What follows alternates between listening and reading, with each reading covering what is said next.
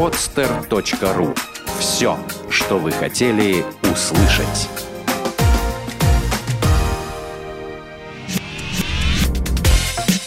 Тренировочный день. От мечты к цели. Авторская программа Виктора Маркина. Здравствуйте! Вы слушаете новый выпуск программы «Тренировочный день». Программа о здоровом образе жизни и жизни необычных людей, для которых не существует ограничений. И сегодня в гостях нашей программы Дмитрий Егоров. Привет, Дим. Привет.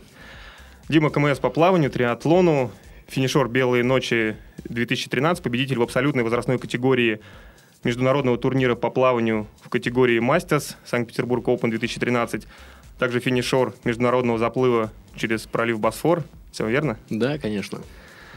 Также Дима оказал содействие в тренировочном процессе и выступлении девушки-рекордсменки заплыва через Босфор и также подготовил финишера Ironman Франкфурт.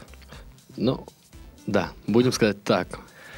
Дим, э, сразу давай далеко не будем отходить от Босфора. Ты недавно сделал эту дистанцию.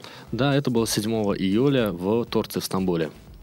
Я тебя слышал такую, как многие сейчас подумают, крамольную мысль о том, что это не так сложно переплыть Босфор, что человек, который проплывает 800 метров, скажем, без остановки в бассейне, может сделать эту дистанцию. Да, я так считаю, что если человек может проплыть 800 метров, то он может проплыть и полтора, и два, и три километра. Все будет зависеть только от того тренировочного процесса, который он организует или организует самостоятельно или со своим тренером и подведет себя к данному старту. А Босфор это сколько? Босфор 6,5 километров. Проплы, проплы, э, заплыв проходит с, а, э, с стороны Азии и через пролив в Европу. 6,5 километров.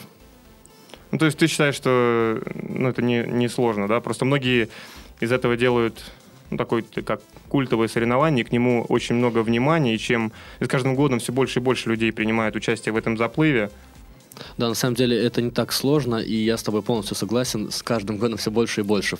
А, так можно отметить, что в прошлом году еще было всего 1200 участников, порядка 1200 участников, а в этом уже более чем 1600 в которые входили как э, ветераны до, 9, до 86 лет, так и э, молодежь от 16 и старше.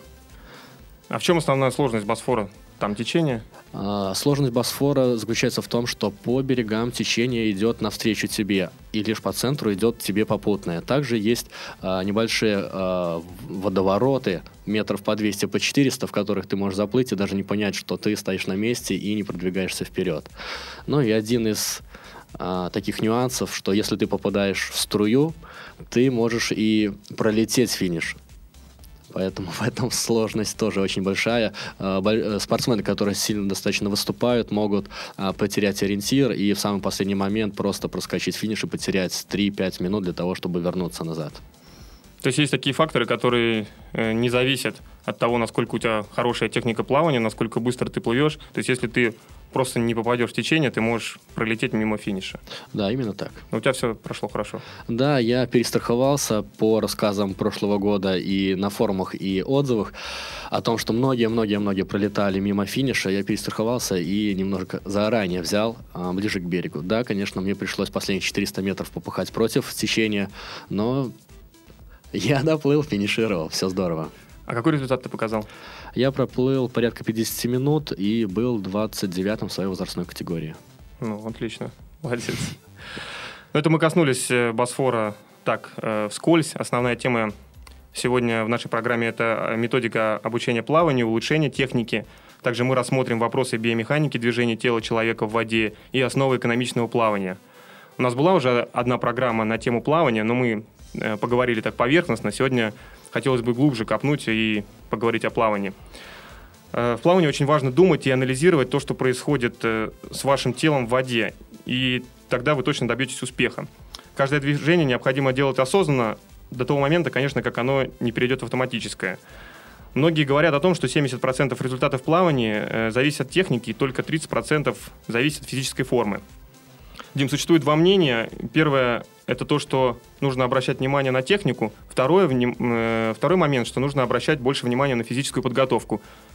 С каким тезисом ты согласишься? Я больше согласен с первым тезисом о том, что в первую очередь надо уделять больше внимания технической подготовке. Потому что если сразу э, нажать на силовые качества, на выносливость, на э, другие качества, которые сопутствуются и развиваются в плавании, то э, те, о технике можно даже и не разговаривать. Будут только ухудшаться эти показатели, которые впоследствии будут еще сложнее исправить. Поэтому на самом первом этапе обучения с нуля это или э, вы поставили цель какую-то себе ту же самую переплыть Босфор, надо уделить внимание тому, чтобы сделать качественную, хорошую технику. Ну, качественную, хорошую технику может поставить, соответственно, качественный, хороший тренер. Да, я с тобой согласен. Ну, мне очевидно, да, что плавание нужно учить в первую очередь техники. Ну, то же самое можно сравнить, например, с горными лыжами, э, ну, или со сноубордом, что в первую очередь нужно освоить технику.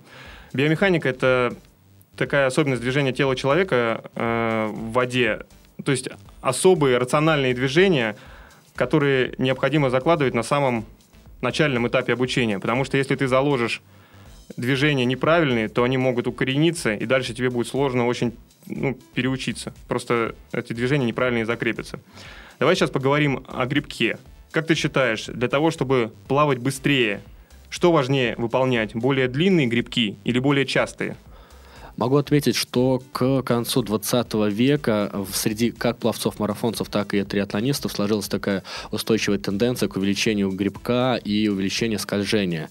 Но на, на современном этапе э, это надо, э, и многие спортсмены, которые достигают высоких резу, э, результатов, э, соединяют хороший ритм и координацию в э, результате того, что не зацикливаются на длинном грибке или на слишком хоро- хорошем, а выбирают в соответствии со своим, э, со своим ростом и комплекцией тела именно тот грибок, который им подходит. Поэтому я не могу, э, не скажу тебе, что длинный грибок это очень здорово. Есть свои плюсы, есть свои минусы. Так и короткий грибок есть свои плюсы, есть свои минусы. Взять, если, например, марафонские дистанции, то там э, ближе к длинным э, грибкам идут э, более длинные грибки осуществляются. Если это спринтерские какие-то дистанции, то там короткие, хорошие, э, э, четкие грибки. Угу. Ну, сейчас э, мы как раз говорим, я такую сделаю поправочку, да, что мы будем говорить о марафонских дистанциях. Как всегда, мы плавание приближаем к теме Айронмена, ну вот где даже там половинка, да, 1,9, либо полная дистанция 3,8 километра, что достаточно длинные дистанции. Ну вот, и на таких дистанциях как ты только что сказал, стоит обратить внимание именно на длину грибка. Кстати, в 80% случаев проводилось исследование, да, что самые быстрые пловцы делали меньшее количество грибков по сравнению с их соперниками на одной и той же дистанции. Итак, важный момент, который мы сейчас с тобой определили, это то, что для быстрого плавания нужно добиться более длинного грибка. Какими путями можно этого достичь? Смотри, есть э, два варианта. За счет увеличения мощности а второй вариант за счет уменьшения сопротивления воды. В самом понятии длинный грибок вкладывается э, свои плюсы и свои минусы. Один из них э, это то, что положение тела принимается более горизонтально во время длинного грибка, потому что э, площадь опоры увеличивается и, соответственно, скольжение увеличивается. Но как минус этого длинного грибка является возможность появления мертвых точек потому что во время скольжения э, производится небольшая пауза. И в своем роде это можно э, сравнить с бегом или с движением ног на велосипеде. Для того, чтобы сделать очередное нажать, нажатие на педаль, тебе надо сделать небольшую паузу. Нажатие, пауза, нажатие, пауза. Точно так же и в, в очень длинном растянутом э, кроле. Скажи, пожалуйста, э, если мы остановимся на таком тезисе, что все-таки сопротивление воды очень сильно влияет на скорость, то за счет чего, вот, например, у человека тонут ноги, да, к нам приходили некоторые ребята, которые занимаются триатлоном, которые не плавали, ну, пришли, допустим, из легкой атлетики, из бега, говорят, что проблема тонут ноги. Да, эта проблема решается отчасти за счет гидрокостюма. Ну как можно без гидрокостюма сделать так, чтобы ноги лежали горизонтально на воде, и чтобы ты не как якорь тянул их, под водой за своим телом, чтобы они лежали горизонтально? А, организм человека в воде в со, э, находится в состоянии невесомости, э, представляет собой своего, своего рода систему маятника. Если какая-то часть тела появляется над водой, рука, голова, э, то, соответственно, другая часть тела опускается под воду, компенсируя давление. Соответственно, для того, чтобы ноги немножко поднимались, можно опустить голову вниз, слегка подбородок прижав, а, приблизив к грудной клетке, соответственно, перенести центр тяжести ближе к голове. Ноги, соответственно, подымутся. Для... Есть такая... Есть виды кроля двух, четырех, шестиударные. А для триатлетов я посоветовал бы шестиударный кроль, потому что он, а, во-первых, дисциплинирует а, технику, а во-вторых, он помогает ногам постоянно держаться на поверхности воды. Есть, конечно, варианты двухударные. Очень много э, марафонцев используют двухударный кроль, но он, э, я бы больше посоветовал этот вариант для э, высококвалифицированных специалистов которые за счет экономии будут э, снижать э, варианты возникновения мертвых точек и более лаконично, красиво и Конечно, баллы никто не ставит на открытой воде, но, тем не менее, проплывать более эффективно и экономично. Э, расскажи для слушателей, что такое шестиударный, что такое двухударный кроль. Двух, четырех, шестиударный кроль – это количество ударов ног на один цикл руки. Соответственно, если это шестиударный кроль, э, то по три удара э, ногой о воду на каждый грибок. Угу. Давай теперь затронем такую тему, как обтекаемая форма тела. Насколько она важна при плавании или по-другому, какое положение, вот мы сейчас обсудили про ноги, да, какое положение тела должно быть в воде, чтобы двигаться наиболее эффективно? Э, тело должно наиболее э, максимально горизонтально находиться в воде для того, чтобы уменьшить лобовое сопротивление, для того, чтобы э, снизить вихревые образования за пловцом, который своего рода оттягивает его назад. Чем больше лобовое сопротивление, тем выше эти вихревые образования и, соответственно, применять более экономичную технику. А, во время тех же самых грибков необходимо а, расслаблять руки в тех моментах, а, которые не задействованы для продвижения. Плавание заключается в том, чтобы сочетать работу с отдыхом. Угу. По поводу вот как раз обтекаемой формы, это можно сравнить с э, аэродинамической позицией на велосипеде. То, что э, когда мы говорим про плавание, мы э, имеем в виду законы там, гидродинамики. гидродинамики, да. В данном случае на велосипеде аэродинамика это если ты лег на аэробары, да, ну вот, или у тебя там шлем одет специальный, там ТТ, да. Ну вот, то же самое и в воде. Единственное, что вода, она примерно в тысячу раз плотнее, чем воздух. Ну вот, и поэтому положение играет очень значимую роль. Да, на организм действуют как э, в вертикальном положении э, силы, так и горизонтально направленные силы. В вертикальном это те же самые силы тяжести, выталкивающие силы или подъемные, а в горизонтальном направлении сила лобового сопротивления или вихреобразования, которое я уже назвал. Поэтому эффективно надо использовать э, положение тела э, пловца в воде и э, движение локомоции рук и ног достаточно сложно в аудиоформате, конечно, все это э, объяснять, потому что не показать, да, там, то есть ни, фото, ни фотографии, ни видео, ничего. Но мы постараемся настолько, насколько это возможно сделать. Согласен ли ты с тезисом, что источник э, движения э, в плавании идет от бедер? Можно привести пример, например, бокс, когда удар идет именно от бедер, то есть движение начинается от ног, от бедер, дальше корпус и уже в конце рука. То же самое в плавании, что источник энергии идет от бедер.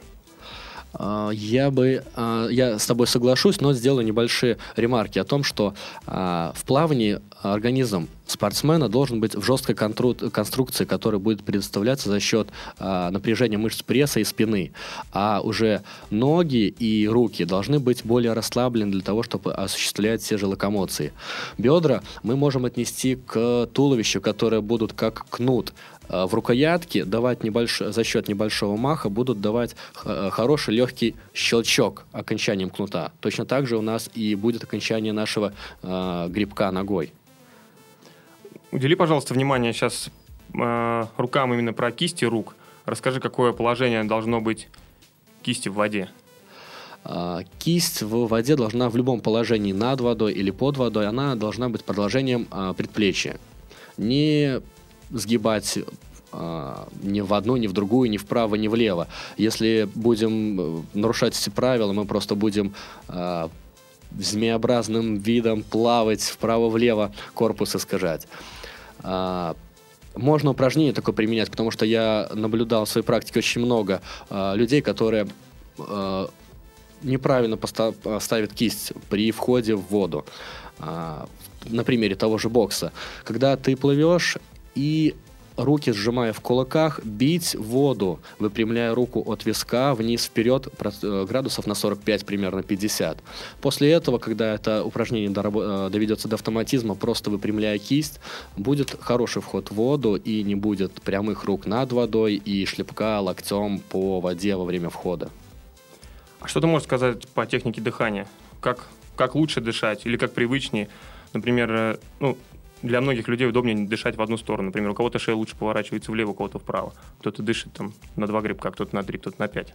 Это, конечно, дело привычки, но э, я склонен к тому, чтобы рекомендовать дышать на 3-5 грибков. Ну, 5 это уже как упражнение на гипоксии, но на 3. Для того, чтобы, э, во-первых, при плавании на, открытых вод... на открытой воде можно было ориентироваться как вправо, так и влево, потому что, как правило, заплывы на тот же Ironman проводятся вдоль берега, есть варианты, тот же челлендж Барселона океана, и ты в одну сторону, если будешь гребсти, ты будешь видеть берег, а в другую сторону ты плывешь, смотришь в океан и не видишь, плывешь туда, куда надо или не туда, куда надо.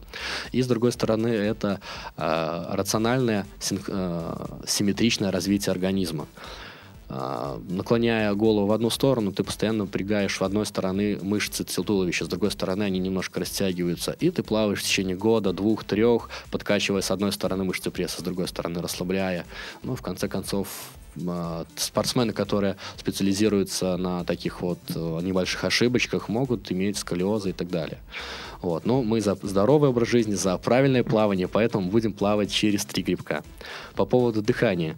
А, по поводу дыхания есть два варианта развития событий. Первый – это а, делать быстрый короткий вдох на один грибок и э, спокойный расслабленный выдох на протяжении всех двух-трех грибков, которые вы осуществляете в дальнейшем. И второй вариант – это вдох э, на один грибок, небольшая легкая задержка, небольшая легкая задержка дыхания и э, короткий выдох на последний грибок, ритмичный вдох, небольшая пауза, ритмичный выдох. Э, для того, чтобы ощутить пользу вот этого задержки дыхания, можно просто поделать упражнение на гипоксии, попробовать на 5-7 грибков делать спокойные выдохи. Ну, не получится потому что в течение доли секунды ты делаешь вдох, в течение 3-4 секунд ты делаешь выдох. А, вдыхаем больше, чем вдыхаем. Не очень здорово. Вот, соответственно, можно включать вот этот вдох.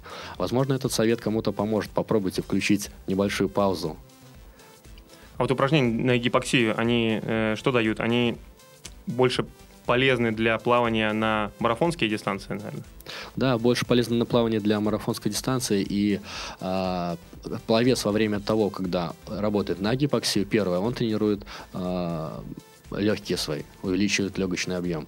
А второй вариант это а, он может задуматься о том, что он делает руками и ногами, потому что во время того, когда он вертит головой на вдох, на выдох, а, небольшое искажение туловища, а, пронация, супинация происходит. В этом же случае в нашем он более длительное время находится в прямом положении на груди. И, соответственно, есть время сделать хороший качественный грибок. Ну, как есть вариант, конечно, альтернатива этому, если не включать э, задержку дыхания и не тренировать легкие, можно использовать трубку. Угу. По поводу еще положения рук в воде, очень важное правило это то, что локоть э, должен быть э, как бы выше, чем э, кисть. Ну, вот. И если ты по-другому располагаешь, то если у тебя локоть получается ниже, чем кисть, то ты этим движением, движением не опираешься на воду, а локтем как бы... Разрезаешь. Да, разрезаешь воду. Да, можно просто попробовать плыть э, с кулаками, и э, это упражнение определит вас в том направлении, что вы поймете. Не в кистях дело, дело в том, что как вы ставите свое предплечье и как вы ставите свой локоть. То есть э, один из советов это попробовать поплавать на кулаках. Да, сжимая э, не сильно кулаки, а точно так же сохраняя технику проплыть кролем. Дим, давай сейчас небольшой итог подведу э, нашей беседы. Мы с тобой поговорили о двух составляющих. Это техника и сила. И пришли с тобой к выводу, что для более эффективного плавания вам в первую очередь э, нужно будет уделять внимание именно технике. Да. Э, далее я перечислю навыки, которые помогут снизить сопротивление в воде. Это нужно тянуться рукой вперед, ну, например, к передней стенке бассейна. И старайтесь э, вначале побороть желание начать грести сразу, когда только ваша рука коснется воды. Если вы тянете вперед руку, то, например, при вдохе вы должны почувствовать, как ваше ухо касается плеча. Ну, это как э, один из примеров. Опирайтесь на грудь во время движения в воде. Дима до этого говорил о том, что получается эффект поплавка. То есть вы можете прижимать подбородок к груди, и со временем у вас возникнет ощущение, как будто вы на груди скользите под горку.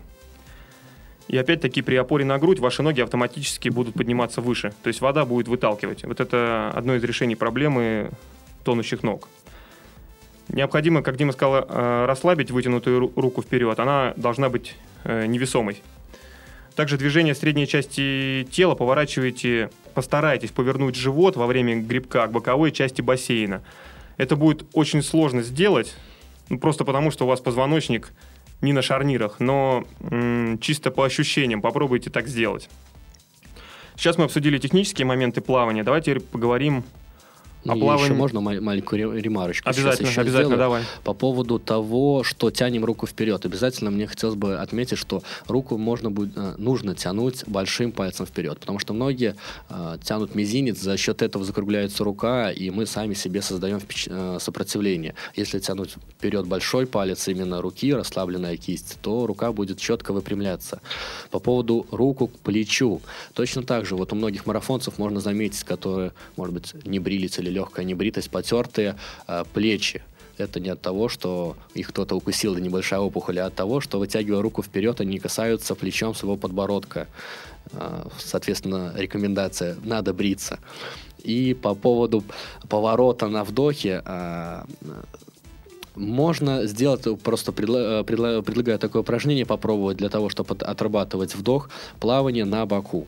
Одна рука на колыбашку, а, прижимаем к уху, вторую прижимаем руку к бедру, ложимся на бок и плывем. У нас а, дыхание должно быть постоянно на поверхности воды, на суше. Вот. Конечно, это такая утрированная а, модель, будет поворот почти на 90 градусов в этом случае, но в дальнейшем при тренировках этот а, поворот можно снижать до 45 градусов. Это будет оптимальный угол для поворота во время вдоха.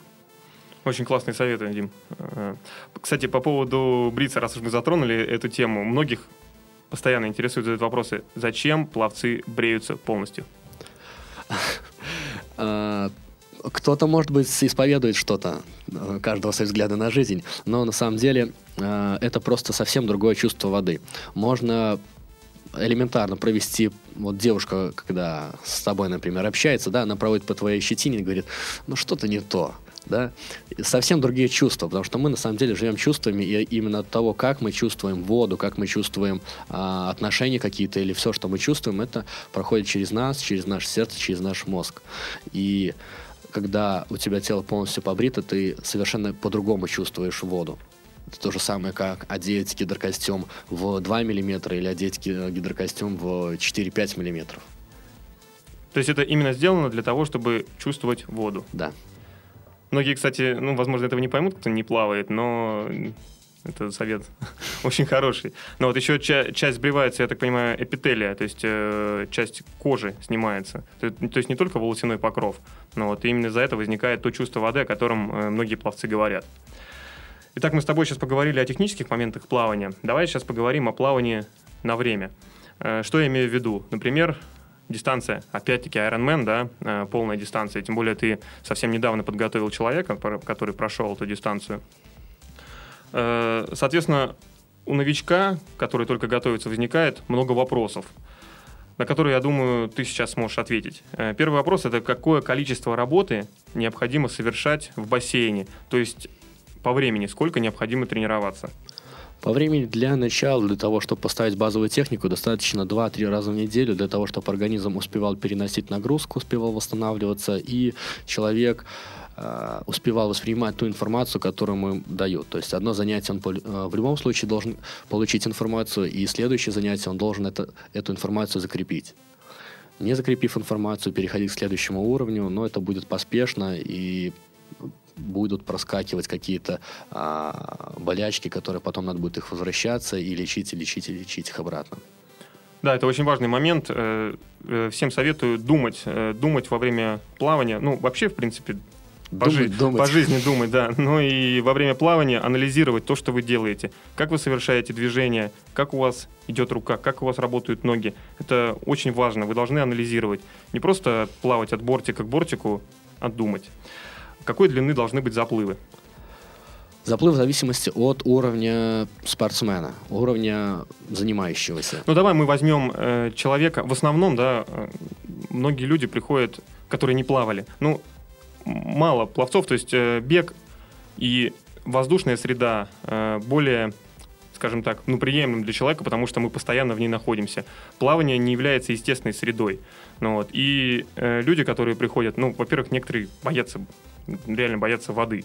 Ну, вот. Давай для новичка. Вот человек, который буквально пришел в бассейн и может проплыть 50 метров, то есть два бассейна по 25, все, дальше он зад- задыхается. Ну, он неплохо плывет, я могу сказать. Если он А, может проплыть это- 50 метров, он уже то есть неплохо это уже хорошо, да? Да, это уже хорошо. Но давай сделаем так. Смотри, человек, который боится воды панически, 200-300 метров, я думаю, это за одну тренировку будет вверх. С учетом того, чтобы он привыкал к этой воде, понимал, что ее бояться не надо, с ней надо дружить, и только в этом а, взаимоотношении ты будешь получать какой-то результат и в дальнейшем удовольствие. Человек, который правильно, хорошо дышит, а, и дыхание у него не вызывает дискомфорта на протяжении тех же 50 метров, как ты сказал, тренировку можно увеличивать до 600-800 метров. И человеку, у которого поставлено дыхание, он может проплыть порядка сотни метров, то можно уже тренировку от полутора километров и выше делать. В зависимости, конечно, от возрастных критериев и от той фазы тренировок, в котором он находится. Микро, мезо, макроциклы учитывать. Э, Смотри, вот с, э, с таким учетом вот э, микро, мезоциклов, предположим, человек взял себе на подготовку к Айронмену, то есть проплыть полному Айронмену там 3,8 километра, один год. Ну, предположим, он так Мгм. решил. Он э, в начале тренировок может проплыть только 100 метров. Через какое время, например, через 3 месяца, ты для него ставишь э, уровень, что он должен проплыть там километр, через полгода 2 километра. Если он может проплыть 100 метров, то он должен через месяц уже проплывать 400 метров. Через два месяца он уже может проплыть 800 метров, и если немножко его напрячь, то можно довести до километра. А человек, который может проплыть 800 километров, то он может проплыть уже и полтора, и два, и три. Только главное грамотно, тактически все это устроить, чтобы он думал головой, где, как и почему. Мгм. Надо ли работать до изнеможения каждый раз в бассейне? Почему я так спрашиваю? То, что приходят многие люди, начинают э, наматывать туда-обратно, туда-обратно, то есть не думая о технике, просто развивая аэробные э, качества, нарабатывая эту базу и при этом, то есть не думая о том, как технически правильно вы плывете. Ну вот. То есть есть какой-то, у таких людей есть э, предел. То есть они доработают до своего э, физического совершенства, которое они могут достичь на этой технике, но дальше они прогрессировать не будут. Вот как ты считаешь, нужно ли так работать до изнемождения в бассейне? Я сразу вспомню твои слова и с тобой соглашусь о том, что надо всегда, чтобы голова была впереди. Впереди рук, впереди ног. И пользоваться головой, потому что она не просто так у нас на плечах, чтобы дышать, а для того, чтобы мы ее пользовались. А, В конце концов, если уже позволяет морфункциональные способности а, проплывать очень-очень быстро-быстро короткие отрезки, уделить время поворотам, уделить время э, э, тактическим каким-то моментом, уделить время началу, окончанию грибков, потому что, как правило, те, кто быстро-быстро-быстро короткие дистанции проплывают или быстрые, стараются работать на аэробные, а, как правило, у них пропадает окончание грибка. То есть это короткий вход, короткий и ну, хорошая физуха, да, можно подкачаться. Я с тобой согласен. Предположим, у человека ты, ему, ты написал программу да, для подготовки к Ironman. Ну, вот у тебя на начальном этапе там три тренировки, потом увеличишь там, до 4, там, не знаю, до 4, 5 тренировок. Ну, вот, э, количество тренировок в неделю.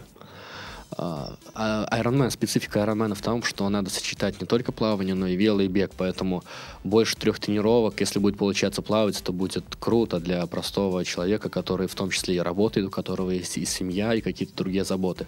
Поэтому а, три тренировки минимум плавать и при этом уделять большое время бегу и велоспорту, потому что, как правило, в общем Ironman, если ты проходишь, грубо говоря, за час всю дистанцию, ты только 10% уделяешь плаванию и порядка 60% велоспорту и 30% э, бегу.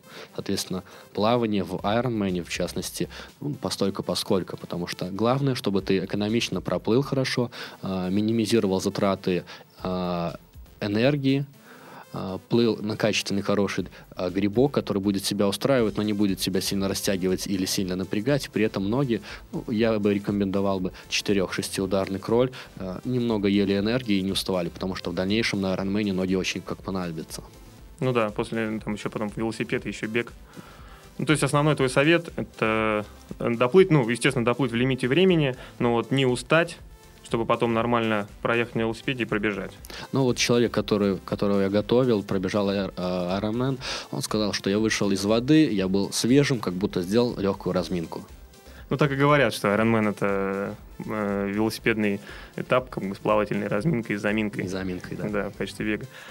Посоветую с твоей, с тренерской точки зрения, какие-нибудь эффективные базовые серии заплывов, я имею в виду базовые серии для развития, для развития аэробной выносливости. То есть не интенсивные, а экстенсивная тренировка. А, я посоветовал бы а, отрезки по 100 метров серии по, по 5. То есть, например, за тренировку э, проплывание порядка 600-800 метров разминки. Ну, будем брать, что общий э, объем тренировки будет порядка 2,5 километров. Да? 600-800 метров разминка, э, работа на технику, потом работа на выносливость, на силовую выносливость для того, чтобы подготовить организм к гонке. Э, ну, например, две серии 5 по 100 и, соответственно, уделить в конце некоторые моменты повороты, которые в бассейне очень хорошо экономят энергию, экономят э, время для проплывания общей дистанции, потому что для спортсменов э, круглый год невозможно плавать в открытом водоеме, поэтому приходится плавать в воде, и поворотам достаточно много можно уделять внимания. Дим, уделяешь ли ты в своих тренировках э, таким э, занятиям, как лесенки, пирамиды, там убывающий режим, возрастающий режим? Насколько это важно? Э, да, я применяю такие варианты, но я, как правило, склонен к тому, чтобы человек мотивировал себя не только с моей стороны, но и мотивировал себя сам. То есть поставить какое-либо условие, например, а, плывем 20 по 100. Фактически это сильно. Но если ты будешь каждую одну сотню проплывать из 30, э, из минуты 30, то одна сотня идет за две. И фактически он себя мотивирует, чтобы он проплыл э, 30, о, 10 сотен, прошу прощения, э, как можно быстрее. Или он 20 купался, но он плыл 2 километра, и это долго. Как правило, я принимаю такие моменты, чтобы они мотивировали человека, он сам себя мотивировал, в дальнейшем потом он просто может переносить на жизнь и помогать ему будет. Понял. Насколько важна растяжка в плавании? Какие упражнения ты посоветуешь э, для того, чтобы ну, лучше плыть, э, например, очень важный момент э, гибкая стопа, что не все уделяют этому внимание, но для того, чтобы хорошо работать ногами, ну вот, что... Самое простое упражнение для того, чтобы развивать это качество сет на, сто, на стопах. Я не знаю, как объяснить, просто присаживаемся на стоп и сидим. Uh-huh. Самое главное, чтобы ноги не затекали и себя не перенапрягать. А, пловцы, как таковые, а, отличаются в гибкостью в тазобедренном, коленном и а, голеностопном суставах, поэтому я советовал бы очень большое внимание, внимание уделять голеностопам. Самое элементарное для того, чтобы проверить, зачем нам голеностоп тянуть и для того, для чего нам работать им хорошо, как балерина, а, можно сделать обычное упражнение для взять колобашку в ноги, проплыть 25 метров, тянув носочек. И потом проплыть в обратную сторону, но носочек мы делаем кочергой на себя сразу гидродинамика намного снизится, ноги будут терять плавучесть, и результат может, если это плыть на время, ухудшиться чуть ли не на 5 секунд. Соответственно... Ну, это как раз мы возвращаемся к вопросу об обтекаемой форме тела, что когда мы носок тянем, соответственно, у нас сопротивление в воде становится меньше, поэтому мы ну, быстрее быстрее плывем, чем если мы будем поставим стопу, как ты сказал, кочергой, буквой, буквой Да, буквой «Г». М, Что касаемо э, развития э, суставов, ну, плечевого сустава, то какие упражнения? А, Для плавания очень важно, как э, говорят некоторые тренеры, живые плечи для того, чтобы а, удлинять грибок не только за счет руки, а за счет и плеч. Плюс еще включать в работу а, не только силу рук, но и силу спины. Можно взять просто рукой, потянуть какой-то предмет или потянуть предмет с усилием на спину. Будет разная совершенно тяга. Точно так же и в грибках. Можно увеличить мощность не за счет того, что ты сгибаешь руку, а за счет того, что ты включаешь спину. Мгм. Э, Давай сейчас поговорим о такой теме, как травматизм, травматизм в плавании. Есть такое понятие, как плечо пловца. Очень часто травмирует себе именно плечевой сустав пловцы. Из-за чего это происходит? Как этого избежать? Это очень часто происходит из-за из-за чрезмерной а, несбалансированной нагрузки на гибкость. То есть человек увидел упражнение, он хочет сразу повторить, да, я смогу, и начинает делать выкруты рук, например, ну, в утрированном варианте, держа руку за руку, хочет вывернуть руки из-за спины вперед. Соответственно, будут какие-то вывихи, а, травмы, которые к добру не приведут, и мы только потеряем время для того, чтобы восстанавливаться и, и потом набирать форму опять. А, Соответственно, самое главное соблюдать принцип постепенности. Ну и как мы с тобой уже до этого говорили, а, принцип Паретто, да, мы можем 20% всего качественной работы делать для того, чтобы мы получали потом 80% результата. Нежели мы будем 80% впахивать и, как мы уже говорили, на а, развивать силу, выносливость и физуху, как говорят, да, а, но продвижение у нас не такое будет.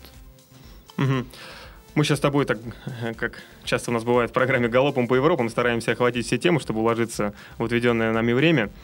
Давай сейчас коснемся соревновательного этапа, то есть соревнований, поговорим о питании до и во время соревнований.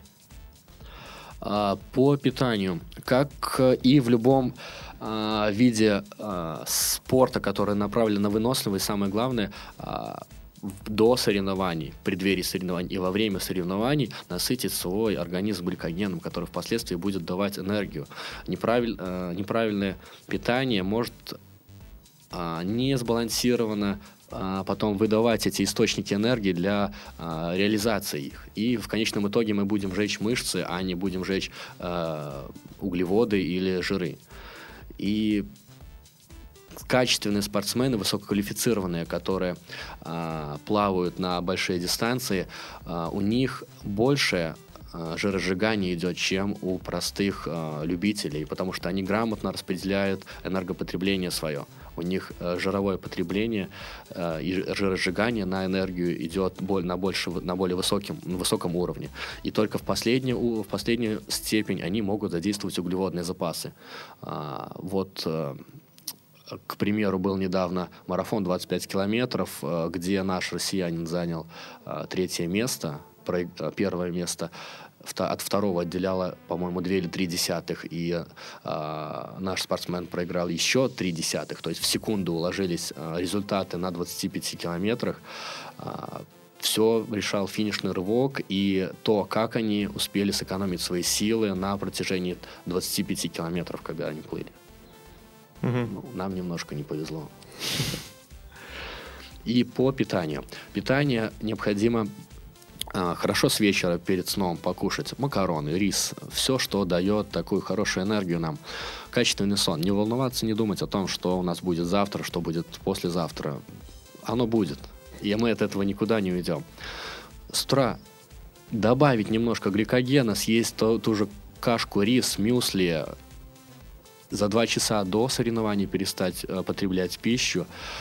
И во время соревнований необходимо точно так же поддерживать себя, но уже на э, углеводных каких-то э, коктейлях, из, э, изотониках и так далее, которые будут давать активные углеводы для э, энергопотребления нашим организмом. Давай сейчас поговорим еще о гидрокостюме, потому что э, на дистанции Ironman очень часто используется он на плавательном этапе. Что ты можешь сказать по выбору гидрокостюма? Потому что их достаточно большое количество, и цены начинаются там от двух с половиной тысяч рублей, заканчивая там 800 евро, к примеру.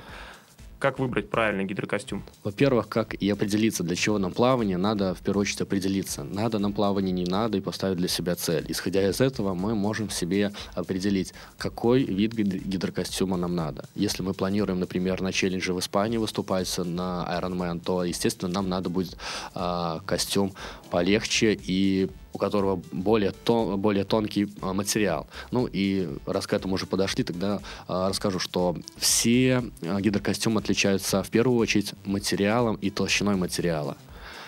Ну и также есть два вида, который э, полный гидрокостюм, который покрывает руки и ноги, полностью тело пловца, и э, шо, э, как называют по-другому, это э, гидрокостюм выше колена и слегка уходит э, ниже плеч. А, соответственно, если вы покупаете гидрокостюм, определиться, для чего он вам нужен и как часто вы будете использовать. Если он нужен вам на один год, а, на один старт в год, то смысла я не вижу покупать э, гидрокостюм за 35-40 тысяч. Можно обойтись более бюджетным вариантом. А, если вам надо действительно на э, высокоспециализированных соревнованиях выступать для марафонских заплывов или айронменов, в которых вы будете выступать 4-5 раз в год, это будет круто, и тогда вам действительно понадобится хороший гидрокостюм. А, по материалу толщина может быть от 2 мм и выше. Качество материала за последних 7 лет очень сильно скакануло вверх, и все новые и новые технологии сейчас выпускают. Э, границ нет, и я думаю, что в ближайшее время будут еще какие-то новинки, которые будут улучшать плавучесть. Гидрокостюм, в первую очередь, нужен нам для того, чтобы повышать плавучесть, уравновешивать шансы между велосипедистами и пловцами или легкоатлетами, а также сохранять тепло в воде. Соответственно, вот я говорил, что э, материал от 2 мм и выше, э, в зависимости от температурного режима. Если а, вода планируется более 25 градусов, то я думаю, гидрокостюм вам даже не нужен, если, конечно, вы не умеете плавать. В противном случае он будет поднимать вас на поверхности воды и а, помогать более легким способом преодолевать дистанцию. Если температура 22-25 градусов, то можно гидрокостюм использовать 2 мм. Если ниже 18 градусов, то уже надо полный костюм брать 3,2 а, или даже 4,3 а, вот 4.3 назвал, это два, а, два материала используются, двух, две толщины. А основная первая цифра идет, это толщина материала на груди, для того, чтобы поднимать спортсмена. А вторая цифра используется для того, чтобы обозначать толщину материала на руках. Ну, прежде всего, это надо для того, чтобы более свободно в нем перемещаться. А, ну и, соответственно, если вы будете планируется плыть, например, через Ла-Манш, где температура будет в районе 9 градусов, может быть, даже и ниже, то вам понадобится 5, 4 или даже 6-5 э, гидрокостюм, в котором есть э, капюшон на голову полностью, для того, чтобы не отморозить себе ушки, нос и тому подобное. Ну да, либо две шапочки можно одеть. Я думаю, не поможет. А, базовый элемент, базовый момент, который надо учитывать при покупке а, гидрокостюма, он не должен а, позволя... не должен давать вам лишнего места внутри гидрокостюма и прилегать плотно к телу, не стеснять движения. Ну, конечно, он будет стеснять движение, но эти стеснения не должны быть критическими. Ну, и если будет ощущение того, что он э, слегка мал, то он гидрокостюм такой тоже вам не подойдет. Ну, если вы уже купили все-таки этот гидрокостюм, сейчас расскажу несколько моментов, которые следует учитывать а, при его хранении. Ну, не стоит его в первую очередь стирать и гладить. Гладить, да, это очень важно. Вот. Ну и также не, а, не давать попаданию прямых лучей на гидрокостюм, а также если он перестал пахнуть резиной, можно просто его немножко с мыльной водой постирать и а, повесить на ветру, чтобы он просох. А что касается посадки гидрокостюма, э, насколько он плотно должен облегать, потому что есть такие гидрокостюмы, но человек купился не по размеру, да, и он набирает воды. То есть э, он набирает полные руки воды, и ему тяжело руками работать из-за того, что внутри вода. Как вот с этим моментом бороться? Как вот определить, что этот костюм сидит хорошо и тем подходит, а вот этот костюм Ну чуть-чуть вот по велик. поводу воды тоже хочу тогда отметить, что есть два вида гидрокостюмов. Есть мокрый гидрокостюм и сухой. А, в любом случае, а, в современных гидрокостюмах есть а, манжеты на горле и на руках, которые не дают проникать воде внутрь. А мокрый и сухой отличается ну, по своему названию тем, что в мокрый пропускает воду, сухой не пропускает воду внутрь. Для чего надо пропускать воду? Для того, чтобы когда вода проходит внутрь, она образовывает небольшой тонкий слой воды, который нагревается за счет движения тела органи- человека человека, спортсмена. И, соответственно, он уже не плывет в той воде, которая в Ла-Манше 9-12 градусов, а в той, которая находится у него в гидрокостюме. Ну и, соответственно, исходя из этого, гидрокостюмы по ценовой политике могут э, различаться от того, насколько они быстро пропускают воду в одну и в другую сторону. Ну, это такие моменты обратить, обратить на швы и на молнию. Это Э, такие моменты, которые намного э, большое внимание уделяют современные технологии, потому что через них в основном попадает вода внутрь. У тебя есть ли какие-то... Мог бы ты выделить кого-нибудь из производителей гидрокостюмов или сейчас, в принципе, все на каком-то один, одном уровне? Ну, в основном все используют примерно одни и те же материалы, только называют это все по-разному. А, ну, я могу посоветовать Орка. А, хороший гидрокостюм в районе 400-500 евро можно взять ну, в которых плавали те же самые победители а, Айронменов в 2010-2012 году. Это хорошие варианты, я думаю. Угу.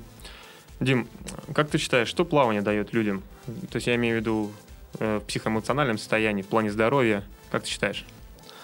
Ну, это уравновешенность, спокойствие и терпение. Ну, плюс я сказал бы, что если а, человек тренируется с тренером, и он ставит себе какую-то определенную цель, то плавание и любой другой вид спорта просто будет дисциплинировать его. А эта дисциплина будет э, добивать, э, помогать ему достигать целей как в спорте, так и в жизни в последующем.